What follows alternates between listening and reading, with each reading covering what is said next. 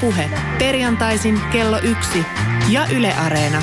Lindgren ja Sihvonen. Yle Puhe. Oikein hyvää iltapäivää Helsingin Pasilasta. Öö, on taas aika puhua urheilua, urheilun ihmeellistä kieltä seuraavan tunnin ajan. Meillä on mielenkiintoisia keskusteluja tänä perjantaina edessä. Tervetuloa mukaan. Heti alkuun tämmöinen kysymys. Miksi, urhe, miksi ihminen urheilee? Jääkö siitä lopulta mitään käteen?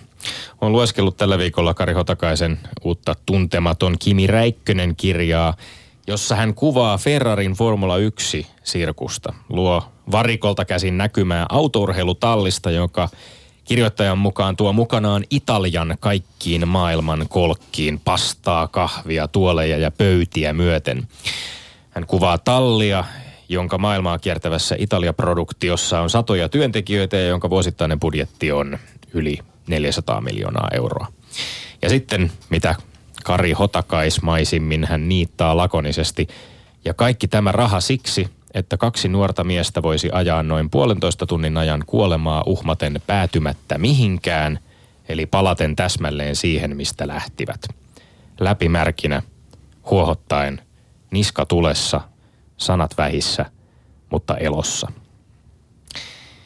Tätä hienoa lyhyttä kappaletta jäin miettimään, eikä se selvästikään ole kirjan ainoa kohta, jossa Hotakainen joko kirjan riveillä tai ehkä niiden välissäkin välittää lukijalle kysymyksen siitä, miksi tätä kaikkia tehdään. Mikä on kilpailemisen tarkoitus? Jos palataan siitä, mistä, lähde, mistä lähdettiin liikkeelle eikä ole päästy yhtään mihinkään, niin onko mikään todella muuttunut? Etenkin kun sama toistuu vielä sitten viikosta, kuukaudesta, vuodesta toiseen. Tämä kilpaajaminen hotakaista lainaten suljetulla radalla mutkille väännettyä ympyrää. Itse ehkä haluaisin uskoa, että kyse on muustakin kuin siitä, onko kilpailija selvinnyt hengissä. Muustakin kuin siitä, onko voittanut ollut kuudes tai keskeyttänyt. Jokainen kisa ja peli ja suoritushan on osa tätä ihmiselämän loputonta nykyhetkien keräilyä, joka sitten tavalla tai toisella muuttaa meitä tai ei muuta meitä. Joskus nämä muutokset tapahtuu ehkä näkyvämmin, toisinaan hitaasti sitten vähän jossain syvemmällä pinnan alla. Meillä on vieraana tänään Kari Hotakaisen lailla äskettäin urheilukirjailijaksi ryhtynyt mies, Pallon herruuskirjan kirjoittaja, valtiotieteen tohtori, poliittisen historian tutkija ja Turun yliopiston professori sekä käsittääkseni Liverpool Football Clubin kannattaja Vesa Vares. Tervetuloa. Kiitos. You'll never walk alone. No niin, Ynva tuli sieltä heti kättelyssä. Tämän, tämän tota leimasimen moni tunnistaa. Urheilu voi tosiaan muuttaa meitä ja, ja kirjasi alkupuolella kuvaat Mussolini Italiaa ja fasistien pyrkimystä luoda italialaisista niin sanottu soturikansa. Ja muun muassa sitä, miten urheilu ja etenkin jalkapallo voisi sitten edesauttaa tätä muutosta. Lainaan pienen pätkän kirjastasi. Jalkapallon tuli vahvistaa kuntoa, luoda yhteishenkeä, identiteettiä, suunnitelmallisuutta, onnistumisen kokemuksia, kykyä toimia kollektiivina ja uhrautua joukkueen hyväksi.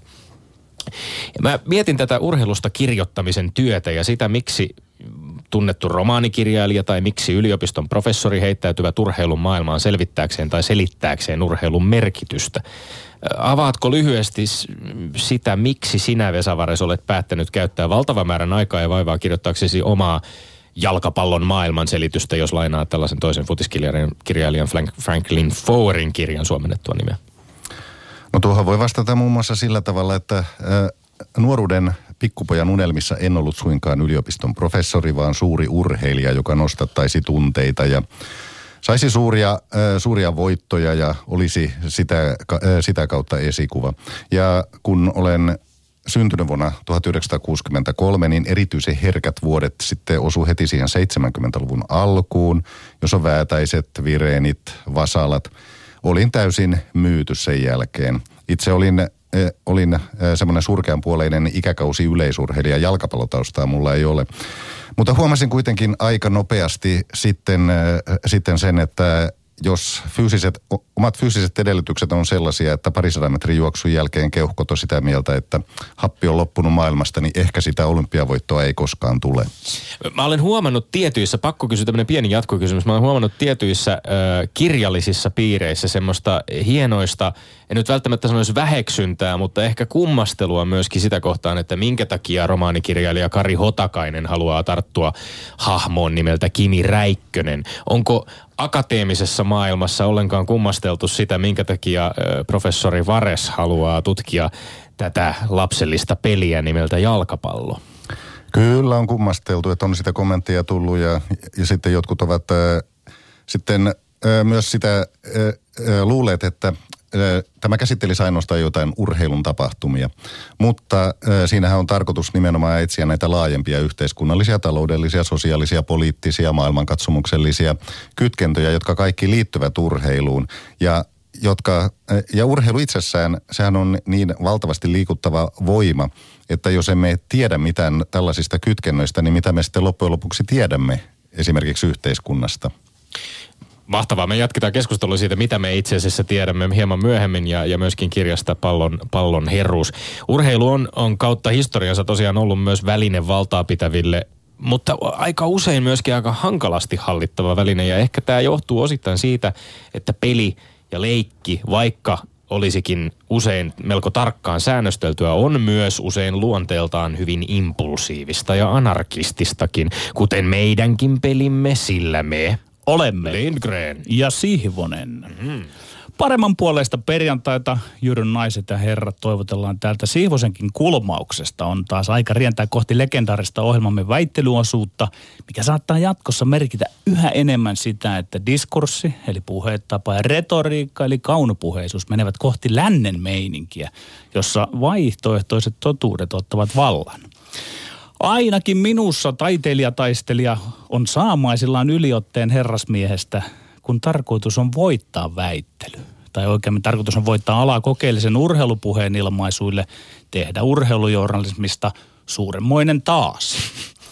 Tai kuten veljen leijona mieli tuo täysipitoinen sielu opetti minua viime kesänä Isokurän Lehmäjoen peräkylän leirillämme – Olimme vetäytyneet ajattelemaan, keskustelemaan, kirjoittamaan.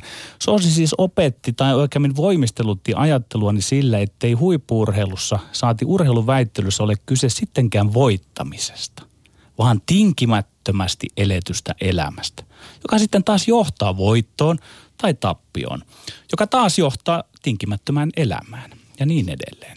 Soosihan tunnetaan lätkäpiirissä pelaajana tai oikeammin ihmisenä, joka ei ole koskaan joutunut kääntämään nurin – omatuntoaan, ehkä toisin kuin veljensä. Tulimme johtopäätökseen, että Trumpin käsikirjoittajat saattavat olla oikeassa. Kun eliitin puhe ja olemistapa on karannut liian kauas, sitä vastaan voi enää hyökätä eräänlaisin kielenkäytöllisin mahdottomuuksin. Puhetapojen tasolla on tapahtumaisillaan se vallankumous, minkä Marx oletti pikemminkin, pikemminkin käyvän tuotantovoimien tapojen suhteiden piirissä, kun perusta ja ylärakenne liikaa erkanevat. No, kurillani eräänlaisena sekoituksena raakuutta ja hilpeyttä siinä kesällä ensin toki saunuttuamme siinä Venäjän futiksen MM-ottelujen aikana. Nyt muuten kuulija voi eläytyä kuin nuoruudessaan saadessaan vaihtarina kiiltokuvia tai keräilykortteja. Panen muutaman sellaisen tässä kiertämään. Minä twiittailin MM-kisaotteluiden aikana, koskettelin jalkapallokannattajien herkimpiä tuntoja. Ja hups, Kuukauden aikana minulta karkasi parahultaiset 200 seuraajaa Twitteristä. Sitä ennen Lindgrenillä ja Siivosella oli ollut yhteensä noin 36 000 kappaletta seuraajia. Nyt niitä oli enää siis 35 800. Toki se puhvelilaumani vahvistui siinä, kun hitaimmat puhvelit tulivat syödyksi. Ja sen jälkeen olen saanut tietysti 130 kappaletta uusia, vahvempia puhveleita laumaani takaisin. No, kuulijan kannattaa kerrata tämä lyhyt oppituokioni Yle Areenasta, sillä puhuinhan tuossa aika koukeroisin vertauksen siitä, mitä on voittaminen, mitä häviäminen ja mistä kokeellisessa urheilupuheessa, joka vastustaa valtaa pitävää urheilupuhetta ja journalismia, on oikein kyse. Sitten väittelyyn. Yleisradion maineikas LS, hashtag LS puhe urheiluväittelyyn erikoistunut Elin on muistanut tällä kertaa meitä seuraavilla kolmella väitteellä. Jalkapalloilija Mesut Özilin ja Turkin presidentti RT Erdoganin välinen episodi sai lopulta melkoiset mittasuhteet, kun Özil päätti mm jälkeen maajoukkueuransa ja syytti Saksan futisliiton johtoa rasismista. Kuuluuko politiikka urheiluun ja mitä opimme tästä tapauksesta? Kaksi. Suomen urheiluliitto oli asettanut para- yleisurheilun EM-kisojen Berliinissä osallistuville urheilijoille vaatimuksen mitallista 900 euron omavastuusumman välttämiseksi? Onko sullin vaatimus kohtuuton ja etä, epätasa-arvoinen? Kyllä vai ei?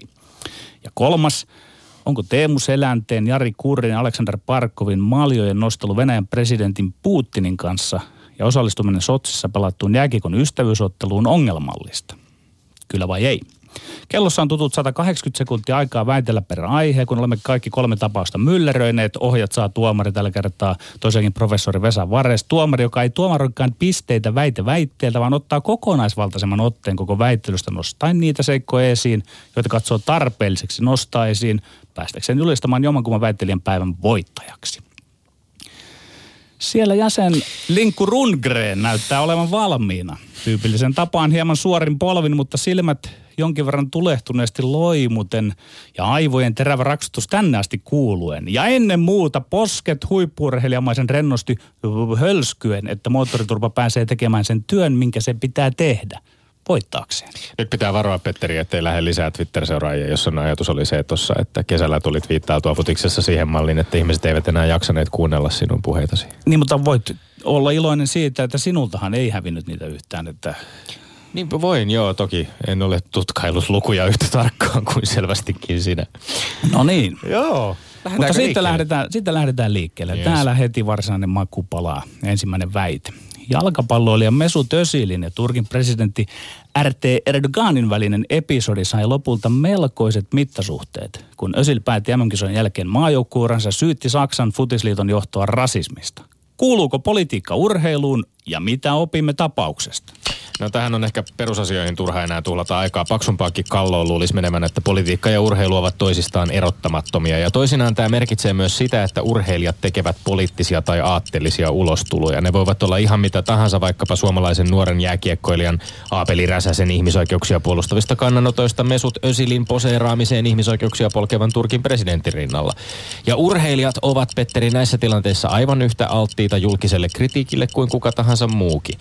Missään nimessä tapa tapaus Ösil ei opettanut meille sitä, että urheilijoiden ei tule sekaantua politiikkaan. Samaan aikaan pitää kuitenkin todeta, että Ösilin kohdalla on varmasti totta myös, että saksalaismedia ja futispomot ovat suhtautuneet mi- vihamielisesti, jopa rasistisesti, koska, äh, joka siis perustuu hänen uskontoonsa ja turkkilaistaustaansa. Tätä syrjintää ei pidä kuitenkaan sotkea täysin perusteltuun kritiikkiin Erdoganin mielivaltaisen hallinnon tukemisesta. Ei kuulu politiikka urheilu. Enkä tarkoita, etteikö politiikka olisi ollut läsnä maailman sivuurheilussa eri tavoin. Tämä Ösilin ja Erdoganin raskas episodi, jossa Erdogan teki puoleltaan voimakasta identiteettipolitiikkaa, palautti mulle uskoa siihen humeen giljotiiniin, jossa periaate kuuluu, ettei tosi seikoista ei voi vetää asioiden oikeellisuuteen saati moraaliin liittyviä johtopäätöksiä. Urheilu Suomeksihan se tarkoittaa, vaikka politiikka on sotkettu urheiluun aina, se ei tarkoita, että niin olisi oltava jatkossa. Lisäksi kävi ilmi se epäsuhta, mikä on huippurheilijan poliittisella hoksnokalla ja hänen suunnattomalla huomioarvolla. Joku Erdogan ja joku Putin saavat suhteettoman paljon positiivista julkisuutta asialleen, kun heidän pakeille juoksutetaan enemmän tai vähemmän syyntakeettomia urheilijoita. Mä opin tapauksesta, siinähän syntyy rasismia ja muuta raskasta, että urheilijan esikuntinen osaltava tarkkana ja mieluummin keskityttävä enemmänkin vain urheilemiseen. Siinä syntyi rasismia. Kyllä. Niin, se, se, lisää, se lisäsi sitä niin vastakkain asettelua. Rasismi on sitä, että ollaan vastakkain ja rotuihin Petteri, ja seksuaalisuuteen ja näihin Petteri, liittyen. jos nyt suomentaa tämä sun toistelun, sä oot Petteri toistellut Twitterissä human guillotine ja oot, oot jopa yrittänyt luoda Sihvosen guillotine ja ymmärrän sen niin, no, että sä se ajattelet, että urheilu ei voi erottaa politiikasta, mutta pitäisi. Kyllä. Ja sitten kun sä lähdet tähän purkutyöhön, niin sä et suinkaan aloita sieltä, missä politiikka ja raha käyttää urheilua häikäilemättä hyödyksi, vaan lähinnä kiinnität huomiota yksittäisten urheilijoiden kannanottoihin. Niin, niin, Tämä on niin. täysin halpaa Hei, ja ei, ihan, ei, on, on, ei, on. ei, ei, minä, minä tiedän entisenä valmentajana, että me urhe, urheilijoiden puolella voidaan sopia siitä, että ei osallistuta, ei lähdetä mukaan siihen. Niin kuin NFL-pelaajat ovat menneet siihen Trumpin miinaan. Trump tekee sitä identiteettipolitiikkaansa. Minä näen sen niin, että pidetään me urheilijat, valmentajat, me pidetään me urheilu puhtaana. sulla on ihmeellinen jopa harhainen tapa ajatella, että jokainen urheilijan kannanotto on samaveroinen ja luonteeltaan väistämättä haitallinen, koska silloin kantaa ottaessaan urheilija. Eikö se on nolla tuo politiikan urheiluun tai tuo sen pukukoppiin tai tuo sen pelikentälle se on paikoihin, joissa se väistämättä jo on. Politiikka on jo jokaisessa pukukopissa, jonka rakentamiseen on käytetty senttikin julkista Kyllä, rahaa. kyllä, mutta, mutta sitä ei tarvitse tuoda sitä politiikkaa julkisuuteen. Revi Auttamattoman niin. lyhyt 180 sekuntia, mutta... Toinen väite. Toinen väite, kun on hyvä hiki päällä, niin antaa mennä. Suomen urheiluliitto oli asettanut parayleisurheilun EM-kisoihin Berliinissä osallistuville urheilijoille vaatimuksen mitallista 900 euron omavastuusumman välttämiseksi. Onko sulli vaatimus kohtuuton ja epätasa-arvoinen, kyllä vai ei? Kyllä, sullin mitalivaatimus on kohtuuttoman tuntunen asettaessaan paraurheilijat ja vammattomat maa- maajoukkueurheilijat epätasa-arvoiseen asemaan. Tähän omavastuuosuuteen on epäilemättä taloudellisesti päteviä syitä. Suomen paralympiakomitean pääsihteeri Tero Kuorikoski on esimerkiksi arvostellut tilanteesta kansainvälistä paralympiakomiteaa IPCT, joka kerää tuhdit maksut arvokisoista, mutta asiat ovat myös sitä, miltä ne näyttävät. Ja kun perän jälkeen samassa kaupungissa kilpailtujen yleisurheilu- ja parayleisurheilukisojen osallistujista vammattomat saavat kilpailla kokonaan liiton piikkiin ja vammaisurheilijat eivät, niin pahaltahan se näyttää. Etenkin kun sitten asiaa joutuu puuttumaan julkisesti muun muassa urheilua rahoittava ministeriö, tasa-arvovaltuutettu. Jos ja kun sul on omassa toiminnassaan sitoutunut yhdenvertaisuuteen, niin tämä yksittäinen merkittävä ero urheiluiden välillä on selvä epäkohta, josta tulisi pyrkiä eroon sen sijaan, että yritetään keksiä perusteluja sen välttämättömyyteen. Ei ole vaatimus kohtuuton epätasa-arvoinen. Käytäntö on päinvastoin kohtuullinen ja tasa-arvoinen. Tämä omavastuuhomma ei ole mikään uusi asia. Etenkin nuorten urheilijoiden piirissä sitä on käytetty viljalti. Omavastuuhan se johtaa siihen, että eri kisoihin lähetetyt joukkueet on laajempia kun sul sillä konstilla kykenee lähettämään useampia urheilijoita niihin kisoihin. Tässä on todistaneet tästä urheilujulkisuudessa monet terävimmät urheilijamme, entiset urheilijat sekä urheilukommentoijat. Mä nostan vielä yhden asian esiin. Mä oon itsekin joskus ollut nuori nälkäinen urheilija. Kuvitellaan, että mut olisi kysytty, että lähdenkö mä pikkuleijonin turnauksen mukaan sillä ehdolla, että siihen liittyy omavastuosuus mitaliehdolla. Ja jos en suostu omavastuuehtoon, jään turnausväliin. Totta kai mä olisin suostunut omavastuosuuteen. Ja hieman sattumoisin tuo omavastuosuus sopii, se nyt sopii poikkeuksellisesti hyvin paraurheiluun erikseen, noin niin kuin yleensäkin huippuurheiluun. Hieman sattumaisin sopii poikkeuksellisen hyvin paraurheiluun. Kyllä. M- mitä, sitä, mitä tämä edes tarkoittaa? Öö, sen takia, että kun mietitään niitä kisoja nyt, niin siellähän voi sanoa, että käytännössä nyt se laaja osanotto pu- loistaa poissaololta. Ja siellä on vain kolmisen urheilijaa per laji. Eli käytännössä lähes kaikki pääsee siihen mitalille. Niin mun mielestä tässä on, niinku, tää on nyt ehkä niinku sattumoisinkin sopii tähän lajiin nyt tämä Sä nostit esimerkiksi tämän nuorten yleisurheilijoiden tilanteen, nuor- Kyllä. nuorten yleisurheilun arvokisoihin, mutta Kyllä. ei tämä vertaus pidä oikein vettä. Eivät, siis jopa Paralympiakomitean urheilijavalikonnan puheenjohtaja Sini Pyy totesi eilen, että eivät paraurheilijat ole lapsia. Et miten tämä vertaus nuoriin urheilijoihin, alaikäisiin urheilijoihin nuorten yleisurheilukisoissa, miten se pitää No, ei, ei, ei, se suoranaisesti vertaus ei pädekään, mutta tässä nyt tässä puhutaan vähän eri asiasta. Että kun mä yritän puolustaa myös sitten näitä niin kuin vammattomia yleisurheilijoita, kun heidän lajissa, heidän kilpailu on kovempaa, 30 kilpailijaa per laji, niin siellä mä, mun mielestä se on ihan Totta kai, kohtuullista, siis että siellä siellä, on- ei aseteta tätä omavastuun Joo, joo, se on, se on laajempi kenttä, se on ihan selvää. Niin. Mutta mä pidän aika ongelmallisena, että sulla on päättänyt esimerkiksi juuri mitalisia ratkaisevan sen, että vapautuuko omavastuuosuudessa. Monelle pala, parayleisurheilijallekin kilpailukenttä EM-kisoissa on lajista riippuen hyvin epätasainen. Joo, siis jonnekin se pitää asettaa, mutta siis ylipäätään suomalaisessa urheilussa suurin osa osallistuu kaikkiin kisoihin just omalla kustannuksella yksilölajeissa, niin mun mielestä tämä nyt vaan ei ole niinku mikään ongelma. Tässä on tietynlaista porkkanaa, mitä voi verrata jopa niinku bonusajatteluun. Kääntää tämä, että semanttisesti...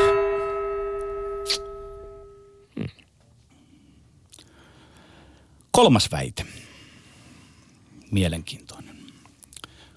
Onko Teemu Selänteen, Jari Kurrin ja Aleksander Parkovin maljojen nostelu Venäjän presidentti Putinin kanssa ja osallistuminen Sotsissa pelattuun jääkiekon ystävyysotteluun ongelmallista? Kyllä vai ei? No jos tämä ei ole ongelmallista politiikan ja urheilun naittamista yhteen, niin mikä sitten? Jos Helsingin jokerien pelaaminen KHLssä ei sitaateissa liity millään tavalla politiikkaan, kuten ostajaa etsivä jokerien pääomistaja Harri Harkimo Kok on todennut, niin olisipa kovin mielenkiintoista tietää, miksi juuri seuran GM Kurri sekä Rottenbergien ja Timchenkon kanssa bisneksiä tekevä seuran legenda Selänne matkustavat nuoren Sasha Barkovin kanssa kilistelemään Venäjän presidentin kanssa ja pelaamaan kiekkoa tällaisessa epä, tällaiseen epämääräisesti luonnehdittuun ja markkinoituun hyvän tekeväisyyspeliin. Mä en oikein tiedä, että tajuavatko Kurri ja Selänne itsekään, miten surkealta tämä meininki näyttää. Kenties vielä surkuhopaisampaa on vain se, että Iltalehti muun muassa hehkutti miesten reissua yksityiskoneella ja ökyautolla Sochiin huudahtamalla nyt on hulppeaa. Siinä ollaan iloisesti rähmällään niin narrit kuin toimittajat. Ei ole Selänteen Kurri ja Parkovin osallistuminen Puttimin isännöimään jääkiekon ystävyysotteluun ongelmallinen. Siinä ei ole ongelmaa. Mä perustelen sitä sillä, että urheilu itsessään on ei-poliittista toimintaa, urheilun kieli on universaali. Pelit, ottelut, kisat, ne ovat omalakinen, vähän niin peliteoreettinen todellisuus ja ulottuvuus. Mietitään äärimmillään. Vaikka Pohjois-Korea ja Etelä-Korea ovat liki sodassa, siellä Niemimaalla muihin jopa maailmanlopun turnelmat. Voi urheilu sielläkin olla se asia ja paikka, jonka tiimoilta maat voi lähentyä. Sinne voidaan mennä urheilemaan. Miksi? Siksi, että ei urheilulla itsellä ole poliittista eikä aatteellista eikä ideologista kantaa. Ja hei, nyt tämä tapaus, mikä tässä on käsillä. Jos Selänne, Kuri ja Parko olisivat muun kuin urheilumerkeissä menneet kaverimaan Putinin kanssa Venäjälle, siitä olisi tehty spektaakkeli ilman peliä. Se olisi ollut liian poliittista. Vaan nyt oli kyseessä jääkiekkomatsi ja sen jälkeiset normaalit kohteliaisuudet presidentin kanssa. Nauraksa niille kohteliaisuuksille? Ei mä nauran nimenomaan kohteliaisuuksille. Siis sun mielestä tässä ei millään tavalla legitimoida esimerkiksi Putinia, jonka, jonka ja koko tämä tapahtuma käsittääkseni kytkeytyy ihan täysin hänen. Se on linkitetty myöskin hänen ja presidentti Niinistön tapaamiseen ja kaikkea tällaista. Tässä on ollut ihan epämääräisiä merkintöjä siitä, että mitä tämä hyvän tekeväisyys itse asiassa merkitsee. Kurri itsekin kommentoi ottelua vähäsanaisesti, sanoi, että ei oikein pysty sanomaan, että kuka sinne on kutsun edes, edes esittänyt. Tommi hyvä, nyt minä ja kuulija, me ollaan ihan niin kuin pois kärryiltä, koska siis sinun mielestä se on ihan ok, mitä Ösil tekee ja pitääkin tehdä ja olla osa politiikkaa. Jumala, sitten taas miten, kun nämä toiset, toiset on vaikea. siellä, niin sitten sinulle se on niinku hankalaa. Niin mä, mä en ymmärrä, että politiikka kuuluu yhtäällä ja politiikka toisaalla ei kuulu Miten urheiluun. vaikea sinun on ymmärtää, kun ihan selvällä suomen kielellä totesi, että jos, jos Mesut Özil poseeraa Erdoganin kanssa ja legitimoi hänen hallintoaan, niin silloin häneen kohdistuu kriittisiä kysymyksiä tästä ihan samalla tavalla kuin kyllä, Kurriin, Selänteeseen ja Barkoviin. Ja se minun jatkokysymykseni tähän on, että mikä asia edi edistyy nyt sitten aina tässä, kun urheilijat ja poliitikot kohtaavat? Jonkun asian siihen pitää edistyä sitten, vai millä sinä nyt perustelet sitä, että Ösilin asia Sä tavallaan oli ok? tässä edistyy varmasti vain urheilun asia, kun ihan puhtaasti urheilu. Kyllä, kyllä, urheiluaan se edistyy.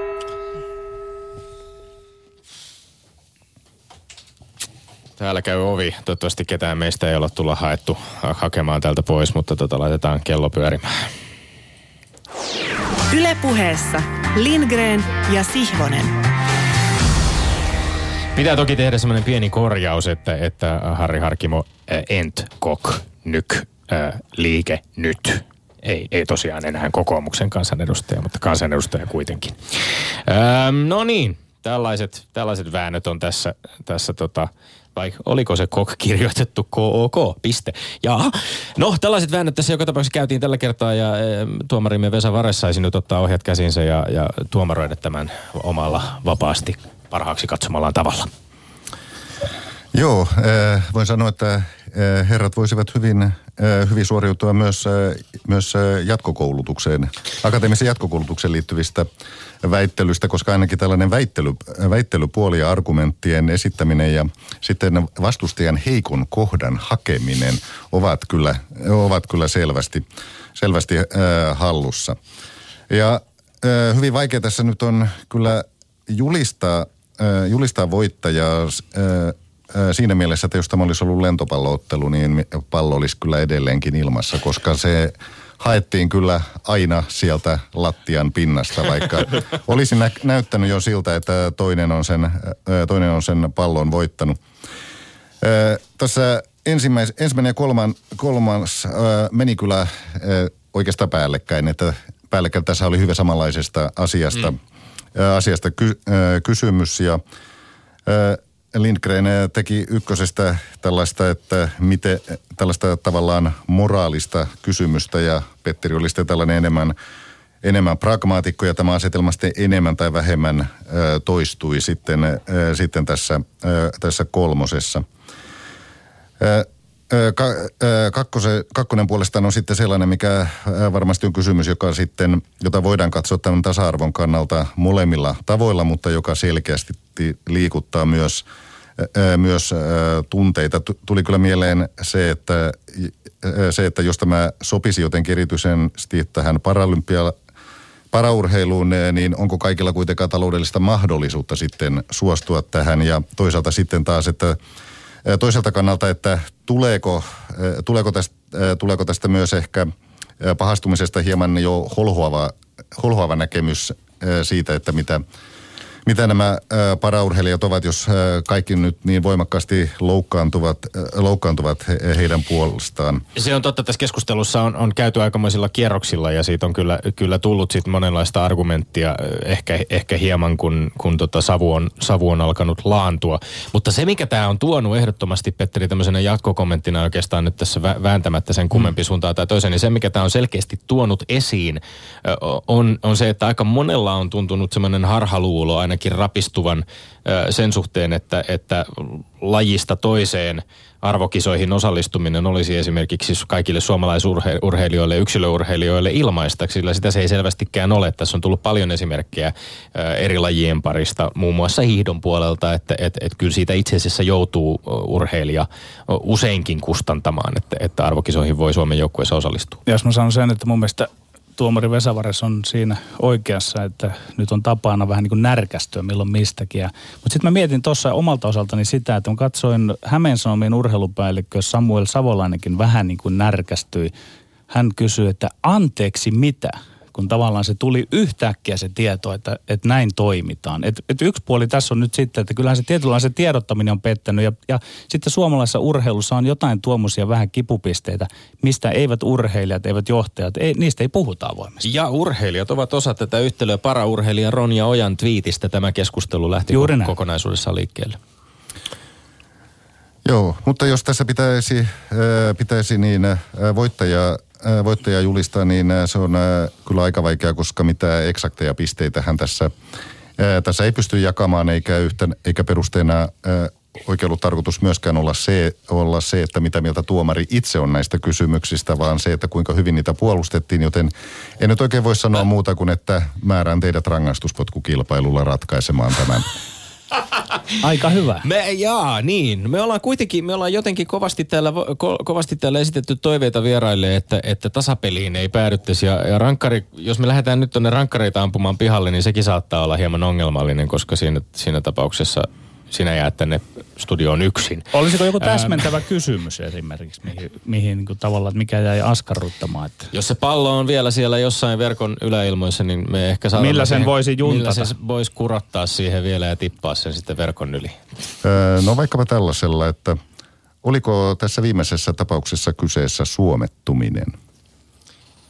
No minähän itse totesin, että nar, niin narrit kuin, kuin toimittajatkin ovat rähmällään ja, ja, ja tietyllä tapaa e, olen sitä mieltä, että, että jokerit, joskaan ei ensisijaisesti tietenkään pelatessaan KHLssä tee politiikkaa, heille ei ole ensisijaisesti poliittinen agenda, niin ovat väistämättä kytkeytyvät politiikkaan, kun pelaavat sarjassa, joka pyörii venäläisten oligarkkien rahoilla. Käytännössä voidaan jopa todeta, että Venäjän kansan selkänahasta revityillä rahoilla. Joten tietyllä tapaa siihen maailmaan, siihen, siihen maailmaan kuuluessaan Selänne, Kurri, jokerilegendat osallistuessaan tämmöiseen tapahtumaan ovat, ovat rähmällään ja edustavat tietynlaista modernia suomettuneisuutta. Minä vastaan niin, että tässä oli vain ripaus suomettumista. Nimittäin ää, se johtuu ehkä tuosta maantieteestä vain, koska urheilu on semmoinen asia, että – että jos olisi tarjolla yhteistyötä NHL suuntaan tai KHL suuntaan, niin, niin tavallaan siinä ratkaisisivat muut kuin tämmöiset valtiopoliittiset suomittumiseen liittyvät seikat. Että ei siinä sitten ole kuin vain siteeksi ihan ripauksen suomettumista. Esimerkiksi kun tasavallan presidenttikin käy siellä lätkää pelaamassa, niin minä näen, että hän on kyennyt sen arvioimaan niin, että urheilu on yhdistävä tekijä. Että se, se ei ole tämmöinen niin vahva poliittinen ulottuvuus. Niin, tasavallan presidentti Sauli Niinistöhän on meille meidän lähetyksessä todennut, että toisinaan tulee Putinin ja Lukashenkan kanssa pelailtua jääkiekkoa, eikä niissä, niistä välttämättä niin julkisuuteenkaan tiedoteta. Ja tällaisen avoimuuden, läpinäkyvyyden periaatteiden voimakkaana kannattajana pidän tätä kyllä hieman kyseenalaisena. Samalla tavalla kuin yksityiskoneella ja Rolls-Roycella Barkovin, Kurrin ja Selänteen fiilistelyreissua Sochiin. Joo, no tämä, tämä edell, sanon edelleenkin, että tämä on niin tasaväkistä, että Nooralotan putoaminen finaalista oli siihen verrattuna selvä tapaus, mutta kuulin kuitenkin Petterin sanovan, että tässä on ripaus suomettuneisuutta, eli tekevän pienen pienen myönnytyksen, joten tältä pohjalta täytyy sanoa, että puolustus siis aukeni hiukan ja Tommi pääsi tekemään voittomaalin. Ai että, ai että. Nyt, nyt oli, nyt oli. Nyt Minä oli, nautin tästä perustelusta, koska se, se perustuu nyt siihen argumentaatioon. Nyt oli kaunis, kaunis tiebreak ja vieläkin kauniimpi sen tuomarointi. Lämmin kiitos Vesa Vari. Sitä tarkoittaa sitä, että syksyn osalta ollaan nyt sitten tilanteessa yksi yksi. Joo, mutta voitte Viime- soittaa, ihan vapaasti voitte soittaa VARään. Katsotaan, löytyykö videotuomarointia tai mitä Twitterin puolella hashtagillä LS-puhe meidän kuulijamme tästä kaikista tykkäävät. Tai tykkäävätkö he esimerkiksi sitä, siitä vielä jotain, että viime kesän ja kevään tuloskaan ei ole vielä ratkennut. Sielläkään ei olla päästy rangaistus potkukilpailuun eikä hyppynarukilpailuun. Ylepuheessa Lindgren ja Sihvonen. No niin, Vesa Vares, Turun yliopiston poliittisen historian professori. Kerrot huikean tarinan kirjassasi Pallon herruus siinä kirjan alussa. Kerrot siitä, miten on sota, on taistelevat rintamat, Englanti ja Saksa, ja on kaksi palloa. Kerro vähän lisää siitä tarinasta. Kyseessä on tosiaan ensimmäinen maailmansota vuosi 1916 ja Sommen taistelu, yksi niistä kaikkein verisimmistä, jossa kuoli satoja tuhansia miehiä molemmin puolin. Ja ää, kun englantilaiset lähtivät ää, siinä eräällä lohkolla hyökkäykseen, niin he päättivät sitten motivoida sitä omaa, ää, omaa joukkoaan sillä, että sillä, että ei kenenkään maalle potkaistiin kaksi jalkapalloa, joiden perään sitten näiden hyökkäjien, hyökkäjien piti mennä ja koettaa saada potkittua se pallo sinne saksalaisten juoksuhautaan hautaan asti.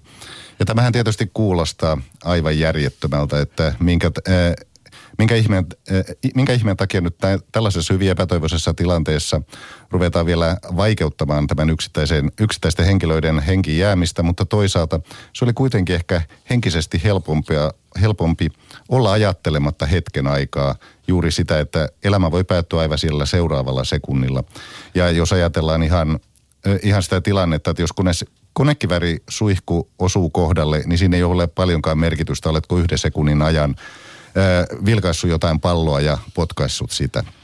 Voitaisiko tästä päästä jopa semmoiseen tulkintaan, että mitä on urheilu? Että se tuo siihen arkiseen puuhaan, no tässä tapauksessa vähän kovaan puuhaan sotaan, että se tuo siihen jonkunlaisen murtokohdan. Onko, onko siitä kyse urheilussa? No se on ainakin yksi keino saada aikaan semmoinen murtokohta tai sitten päästä eroon jostakin, mikä on äärimmäisen rasittavaa, äärimmäisen tällaista ahdistavaa. Ö, ahdistavaa. Samalla voi ajatella, että tällaisessa tilanteessa se, että tehdään näin järjettömässä tilanteessa jotain täysin järjetöntä, niin järjetöntä, niin se tavallaan kuuluu siihen tilanteeseen. Se on ehkä hieman samanlainen kuin se, että keskitysleireissäkin pelattiin jalkapalloa ja monet sitten hengissä säilyneet vangit, jotka oli olleet katsojina tai pelaajina, kertoivat siitä, että se jotenkin auttoi unohtamaan edes hetkeksi, missä oltiin, koska se peli tuotti sitten sen oman adrenaliininsa ja oman maailmansa, josta oli sitten myöhemmin tietysti pakko palata siihen kauheuteen, mutta siitä pääsi edes hetkeksi irti. Tuossa on tuommoinen tietynlainen äh, mie- mielikuvatasolla, siinä on jopa semmoinen lähes Monty Python-mainen ulottuvuus jotenkin tuossa jalkapallojen potki, potkimisessa tuollaisessa tilanteessa. Äh, mutta se kertoo tietysti myöskin nimenomaan Englannin, äh, Eng- Englannin erityislaatuisesta suhteesta jalkapalloon, äh, jalkapallon emämaa, joka, joka viimekin, viimekin kisojen aikana kovasti toisteli lausetta It's coming home. Oli, oli paljon puhetta viime, viime MM-lopputurnauksen aikaan. Ehkä semmoisessa ironisessa hieman niin kuin pilkettä silmäkulmassa oli, oli enemmänkin näissä, näissä lausunnoissa, koska muistaakseni muun muassa Gary Lineker totesi näiden, Kyllä. näiden kisojen aikaan, että kun me sanomme It's coming home, niin me emme todellakaan ajattele itse varmasti, että näin tulee tapahtumaan. Vaan enemmänkin olemme huolissamme siitä, että et, et, ei näin tietenkään tule tapahtumaan tälläkään kertaa. Kyllä, koska englantilaisillahan on kokemusta juuri tällaista, eh, tällaisista menetetyistä eh, tilaisu, eh, tilaisuuksista, menetetyistä mahdollisuuksista, mutta he on kuitenkin jo oppineet työstämään sitä huumorilla hieman eri tavalla kuin ehkä jotkut muut kansat, vaikka eteläamerikkalaiset. Mutta tästä tekisi mieli puuttua vielä tähän jalkapallon ja, ja sodan väliseen suhteeseen. Öm, olen itse lainannut useampaan kertaan tällaista esseitä, jonka kirjailija Paul Oster on kirjoittanut, jossa hän, hän, hän kuvaa itse asiassa jalkapalloa täydelliseksi korvikkeeksi sodalle. Simon Cooper Football Against the Enemy-kirjassaan kirjoittaa muun muassa, hänellä on yksi kappale siellä, jonka nimi on muistaakseni Football is War. Usein urheilussa käytetään tällaista sodasta lainattua retoriikkaa.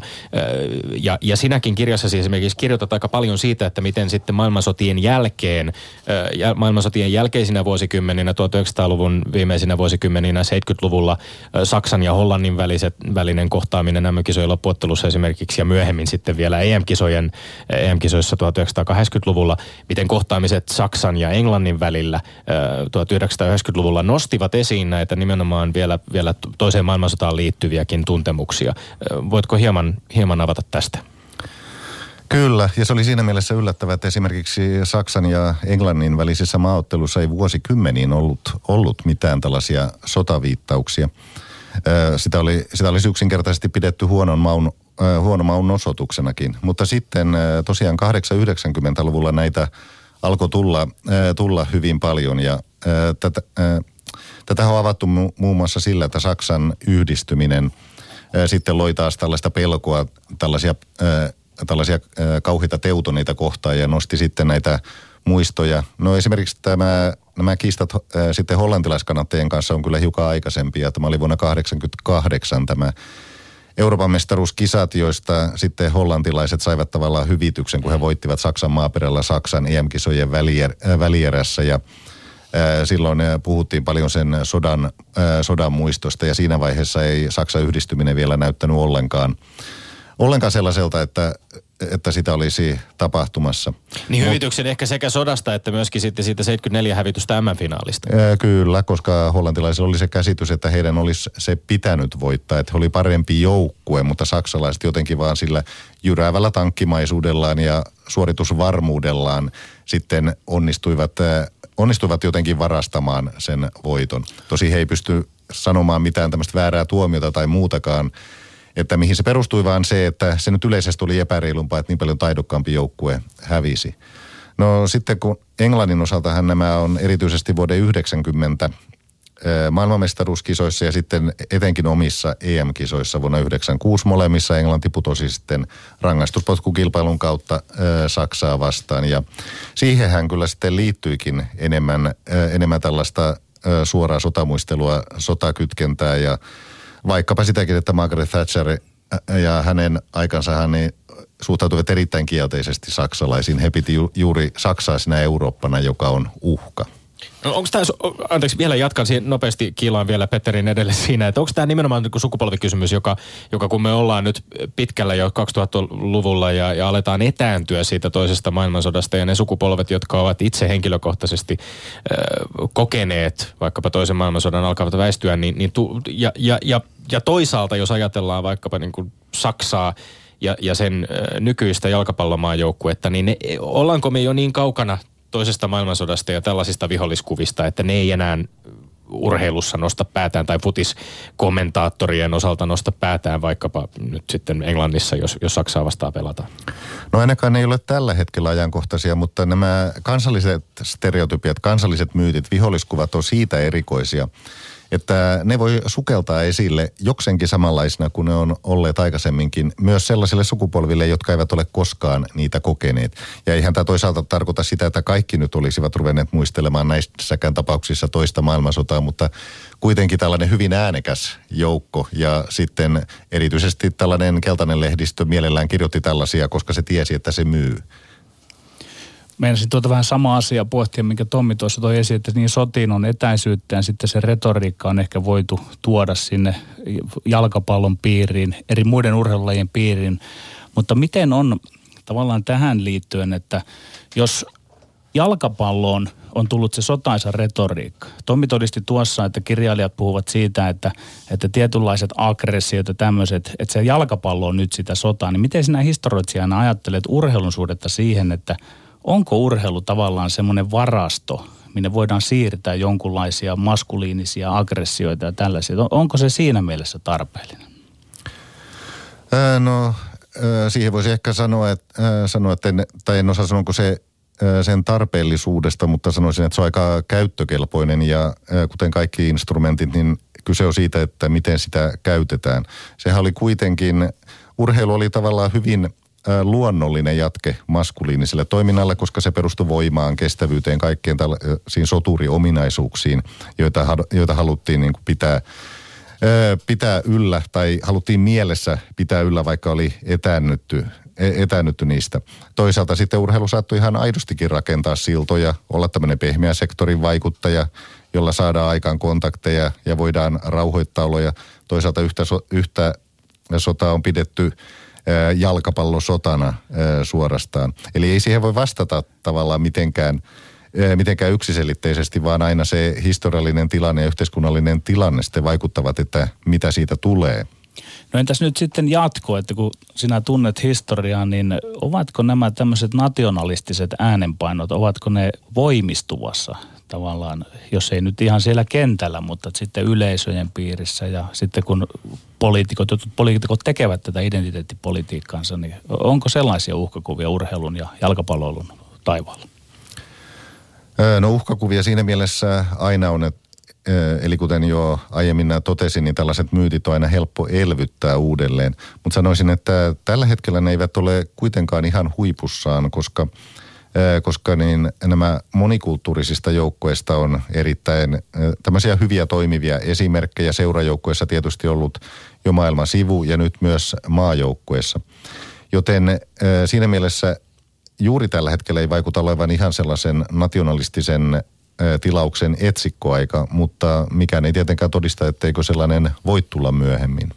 Niin viittaa vielä nopeasti tähän Simon, Simon Cooperin Football Against Enemy-kirjaan, jossa lainattiin tämmöistä runoa, joka on vapaasti suomennettuna, kuuluu, kuuluu vapaasti suomennettuna näin. Niin kauan kuin muistan ja aiemminkin – saksalaiset halusivat olla maailmanmestareita. Näin kirjoitti muuan A.J. Herma van Vos, Vos hollantilaisessa jalkapallorunouden kokoelmassa vuoden 1974 M-finaalin jälkeen. Tekee mieli kysyä, että onko vaikkapa saksalaisten halu olla jalkapallon maailmanmestareita, joka varmasti kyllä on monella muullakin jalkapalloilevalla kansakunnalla tämä sama halu olla maailmanmestareita. Onko se rinnastettavissa mitenkään – jonkinlaiseen laajempaan haluun kasvattaa maan poliittista vaikutusvaltaa tai etupiiriään. Petteri usein puhuu, että, että onko tämä tavallaan urheilun näkökulmasta epäreilua, että sitä, sitä hyväksi käytetään tällaisella tavalla tai tehdään tällaisia rinnastuksia. No rinnastukset tietysti menee, menee aika usein myös liian pitkälle, mutta jos ajatellaan nimenomaan Saksaa, niin Sak- Saksan historia 1900-luvulla on ollut siinä määrin vaiheikas, että urheilulla ja jalkapallolla on siinä ollut erittäin suuri merkitys, poik- ihan poikkeuksellinen asema. Jos ajatellaan DDR, niin siinähän, sehän loi itse asiassa identiteettiään urheilulla. Ja Länsi-Saksa puolestaan vuoden 1954 maailmanmestaruus ensimmäinen kerta, jolloin sodan jälkeen tavallaan tunnettiin, että maine on palautunut. Voi kerrankin olla ylpeä siitä edes jostain saksala- saksalaisuudesta – niin tämä, maailma, tästä maailmanmestaruudestahan puhutaan jopa Saksan liittotasavallan henkisenä syntyhetkenä. Joten sanoisin, että Saksan, Saksan osalta tilanne on aika erilainen kuin muilla. Kirjassasi on hauska analyysi siitä, että DDRssä ei pärjätty kuitenkaan jalkapallossa ja sitten Länsäksä pärjättiin ja mitkä ne sinun pohdintosi siitä olivatkaan? No Länsi-Saksalla oli tavallaan tämmöiset identiteettiin liittyvät paineet pär, pärjätä ja kun he sitten suuntasivat sen tehokkuutensa johonkin, niin he pärjäsivät hyvin myös siinä, aivan niin kuin talousihmeessään. DDRn osalta sen sijaan tehtiin toinen analyysi. Siellä päätettiin, että se urheilun äh, Urheilulla saadaan sitä kuuluisuutta ja näkyvyyttä nimenomaan mahdollisimman suuren mitalimäärän kautta, nimenomaan olympialaisissa. Ja näin oli itäsaksalaiset laskivat, että kannattaa satsata niihin lajeihin, joissa tulee paljon mitaleita mahdollisimman vähällä vaivalla. Yksi esimerkkihän tästä on se, miten DDRn kelkkailujoukkue muutamassa vuodessa ponkaistiin pystyyn ja se alkoi hallita sitten, sitten omaa urheilulajiaan. Mutta kun saa aino, mutta jalkapallosta saa vain sen yhden mitalin. Joten siihen koettiin hölmöksi panostaa, koska se tuotos olisi niin vähäinen ja jalkapallossa se kuitenkin se lopputulos on, on tavallaan paljon sattumanvaraisempi kuin monessa muussa lajeissa. Ja naisten jalkapalloon ei satsattu kerta kaikkiaan mitään. No tästä on lyhyt matka siihen, että Neuvostoliitto ei koskaan sitten pärjännyt. Johtuiko se juuri siitä tästä jalkapallon luonteesta, että se ei tämmöisen äh, ikään kuin tämmöisen suunnitelmatalouteen alistunut se jalkapallon luonne? Kyllä, äh, kyllä osittain. Että Neuvostoliitollahan oli erittäin hyviä joukkueita. Äh, neljänneksi pääsi maailmanmestaruuskisoissa, Euroopan mestaruuskisoissa, jotka oli kyllä paljon pienimuotoisempia kuin nykyään, niin pärjäsi myös varsin, varsin hyvin. Mutta kuitenkin tavallaan semmoinen läpimurto, semmoinen suuri menestys, se jäi tulematta ja jopa siinä omassa sosialistisessa leirissä oli useimmiten joku toinen valtio, joka oli, joka oli parempi.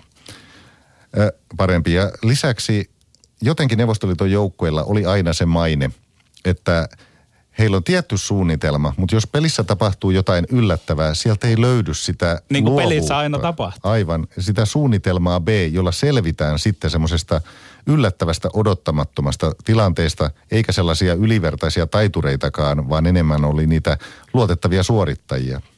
Ja sitten se paino ehkä oli useammin äh, nimenomaan jääkiekon puolella sitten kuitenkin taas Neuvostoliitossa, jossa, jossa ehkä koettiin, että on, on astetta helpompi saavuttaa menestystä kuin, kuin jalkapallon puolella.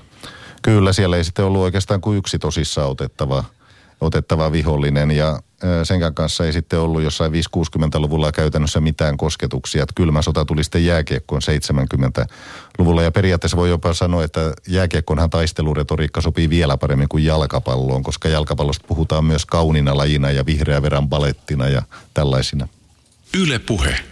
No jotakuinkin sellainen ajatus kirjastasi välittyy, että jalkapallo sekä on ja ei ole epäpolitisoitunut muuttuessaan tällaiseksi markkinavetoiseksi viihdeteollisuudeksi, mitä se nykyään on. Voitko Vesa Vares avata hieman, mitä tällä tarkoitat?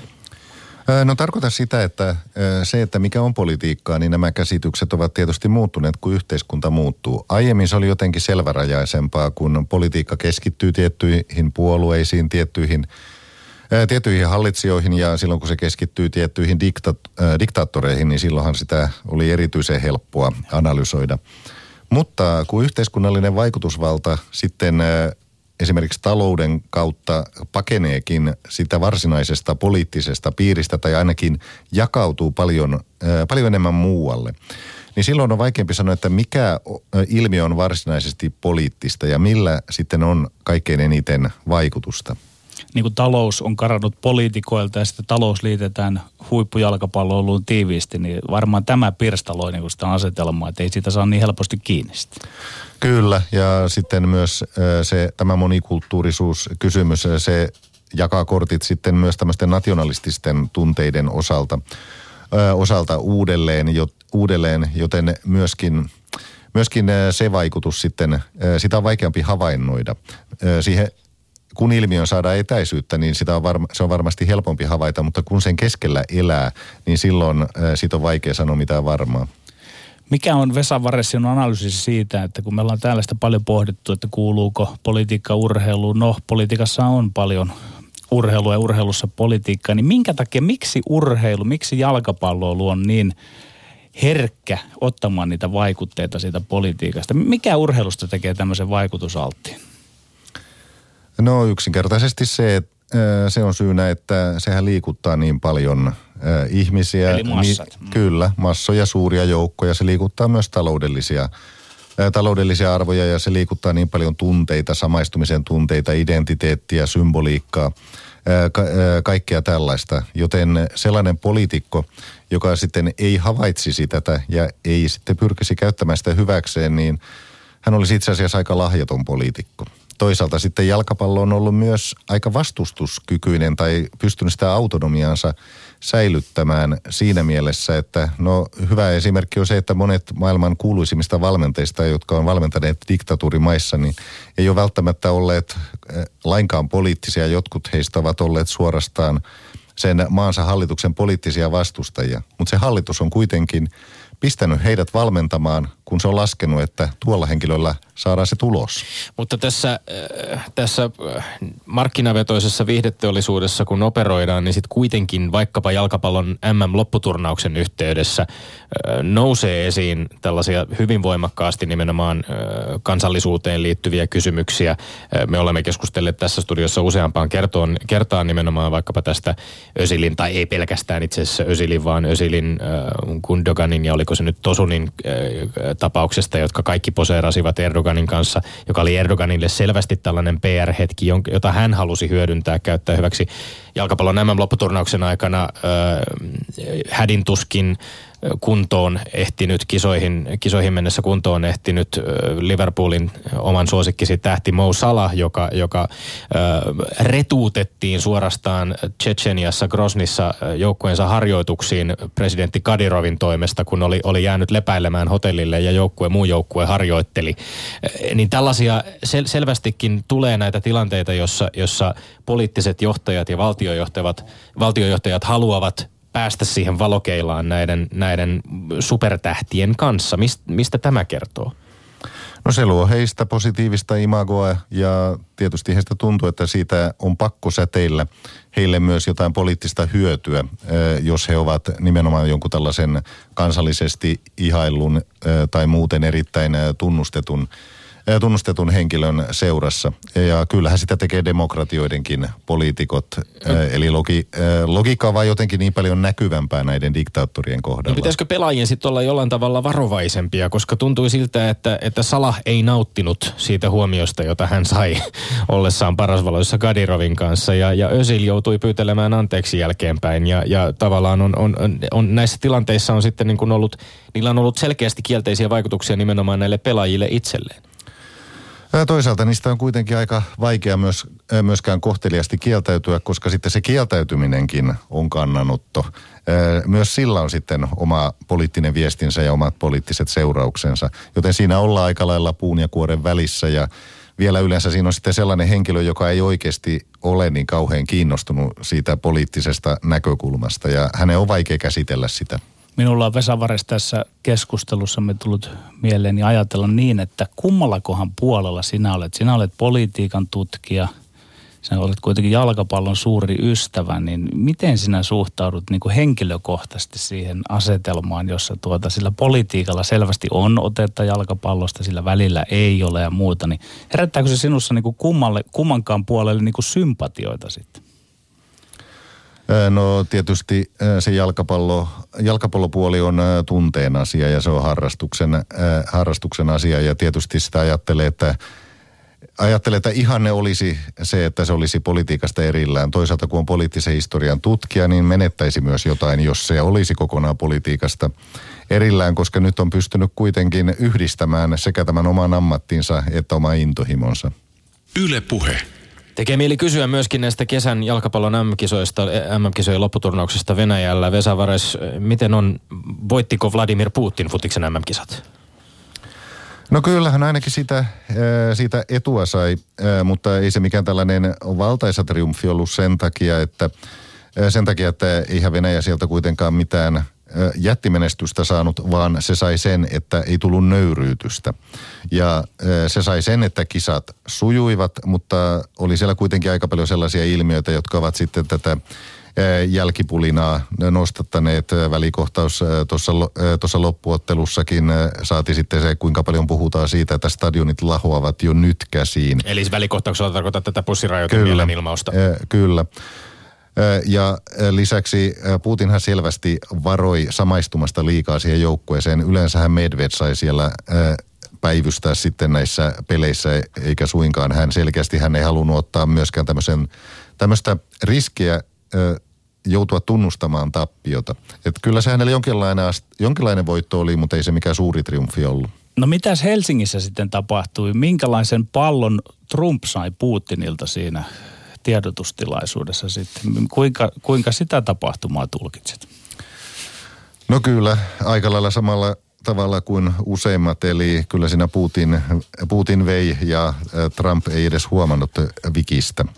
Eli Trump selvästi kyllä ajatteli, että hän pystyy saamaan tässä että hän pystyy tekemään semmoisen hyvän diilin, mutta epäilen, että Putin ei kyllä nähnyt sitä tilannetta ollenkaan samalla tavalla. Putin sai siitä tapaamisesta sen, mitä hän halusi paljon enemmän kuin Trump, joka sitten joutui kotikentälläkin voimakkaan arvostelun kohteeksi. Jos suhtautuminen Venäjän nämä lopputurnauksen on ollut hieman hankalaa, niin monella jalkapallon ystävällä se on vielä hankalampaa tuleviin vuoden 2022 MM-kisoihin Katarissa, joiden rakennustöissäkin arvioidaan kuolleen satoja, ellei tuhansia käytännössä modernien orjien asemassa olevia vierastyöläisiä ja juuri mitään toivoa ei siitä ole, että, että FIFA perääntyisi senttiäkään tästä päätöksestä, joka myöntää kisat Katarille, jonka tiedetään nyt jäl- jälkeenpäin jo tapahtuneen aika, aika lailla korruptoituneen valintaprosessin seurauksena. Sä kirjoitat itse tässä kirjassa, miten, miten tämän lajin kattojärjestö on, on, on tuonut jalka, kansainvälisen jalkapallon rahan kierteeseen oman panoksensa näin. FIFAn viimeisimmät vuosikymmenet ovatkin surullinen kertomus hybriksestä,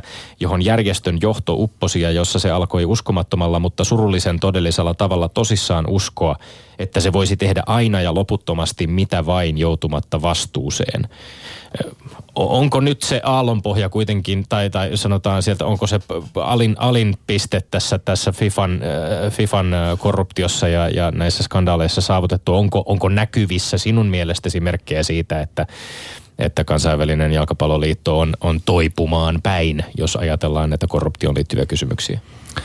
No sitä sopii toivoa, mutta kyllä siitä paljon enemmän vielä näyttöjä tarvitaan. Että ratkaisevaahan nyt on kuitenkin se, että FIFA on edelleen käsissään tuote, joka kiinnostaa, josta ollaan valmi, valmiita maksamaan. Hieman toivoa herättää tietysti se, että se hybriksen aste nyt on varmaan jonkun verran laskenut, että tämmöinen kuolemattomuuden tunne, se, että voidaan tehdä, tehdä mitä vain niin, se tuskin nyt on enää ihan niin voimakas kuin se oli Blatterin aikana. Mutta en tiedä, mitä tulee tapa, tapahtumaan, mutta suorastaan toivoisin näkeväni siellä vielä useita skandaaleja, koska se olisi merkki siitä, että näihin, näihin todella nyt tartutaan ja tulee muutos. No viihdebisneistyneen huippuurheilun seuraava megatrendi lienee naiset ja naisten urheilu. Mitenkä se on, että onko se tavallaan niin kuin historiaton lähtö tässä nyt edessä sen suhteen vai näetkö sinä jotain kulkuja, mitkä ovat olleet tavallaan oralla jo siellä vähän aiemmin? No tietysti se liittyy naisten, naisten urheilu kokonaisuudessaan, niin onhan sillä tietysti aika paljon juuria. Jalkapallo on aika tuore, koska se on kuitenkin ollut niin perijuurin maskuliininen ja se on liittynyt sitten tähän tiettyjen hyvin usein fyysistä voimaa ja teolli, teollisuustyötä ja muuta tällaista, tällaista niin siihen tottuneiden katsojien arvostuksiin. Ja, ja sitten naisellisuus on taas sopinut siihen huonosti ja on myös todisteltu, että, se, että urheilu vahingoittaa etenkin tällainen urheilunaisten terveyttä, mutta kyllä se nyt kovaa vauhtia niitä juuria on saanut ja verrattuna, verrattuna siihen, että vielä vuonna 1989 Saksan jalkapalloliitto lupaa joukkueelleen Euroopan mestaruudesta palkinnoksi kahviastiaston, niin on siitä sentään päästy eteenpäin. No niin, kiitoksia Vesa Vares. Ja otetaan nyt Tommi Lindgrenin maineikkaat urheiluterveiset. Joo, lämmin kiitos minunkin puolestani. Ja tästä saadaan aika hyvä aasinsilta itse asiassa lopputerveisiin, koska Team Sparv, huuhkeja kapteeni ja Tanskan mestari Midtjyllandissa eilen tahkomassa muun muassa 2-2 tasapeliä Malmössä pelasi koko ottelu, mutta vielä merkityksellisemmin ollut johtoroolissa, kun miesten aamaajoukkue on päättänyt leikata palkkojaan kaventaakseen palkkaeroa naisten maajoukkueeseen. Enää ei sitten puhuta ehkä kahvipaketeista, vaan puhutaan ihan euroista. Team Sparv toteaa, olemme päättäneet päättäneet olla mukana auttamassa ja tukemassa, mistä olen kapteenina ylpeä. Me olemme Lindgren ja Sihvonen, pysykähän yhtä tyylikkäänä kuin Team Sparv. Kansi kiinni ja kuulemiin. Ylepuhe perjantaisin kello yksi ja Yle Areena. Lindgren ja Sihvonen. Ylepuhe.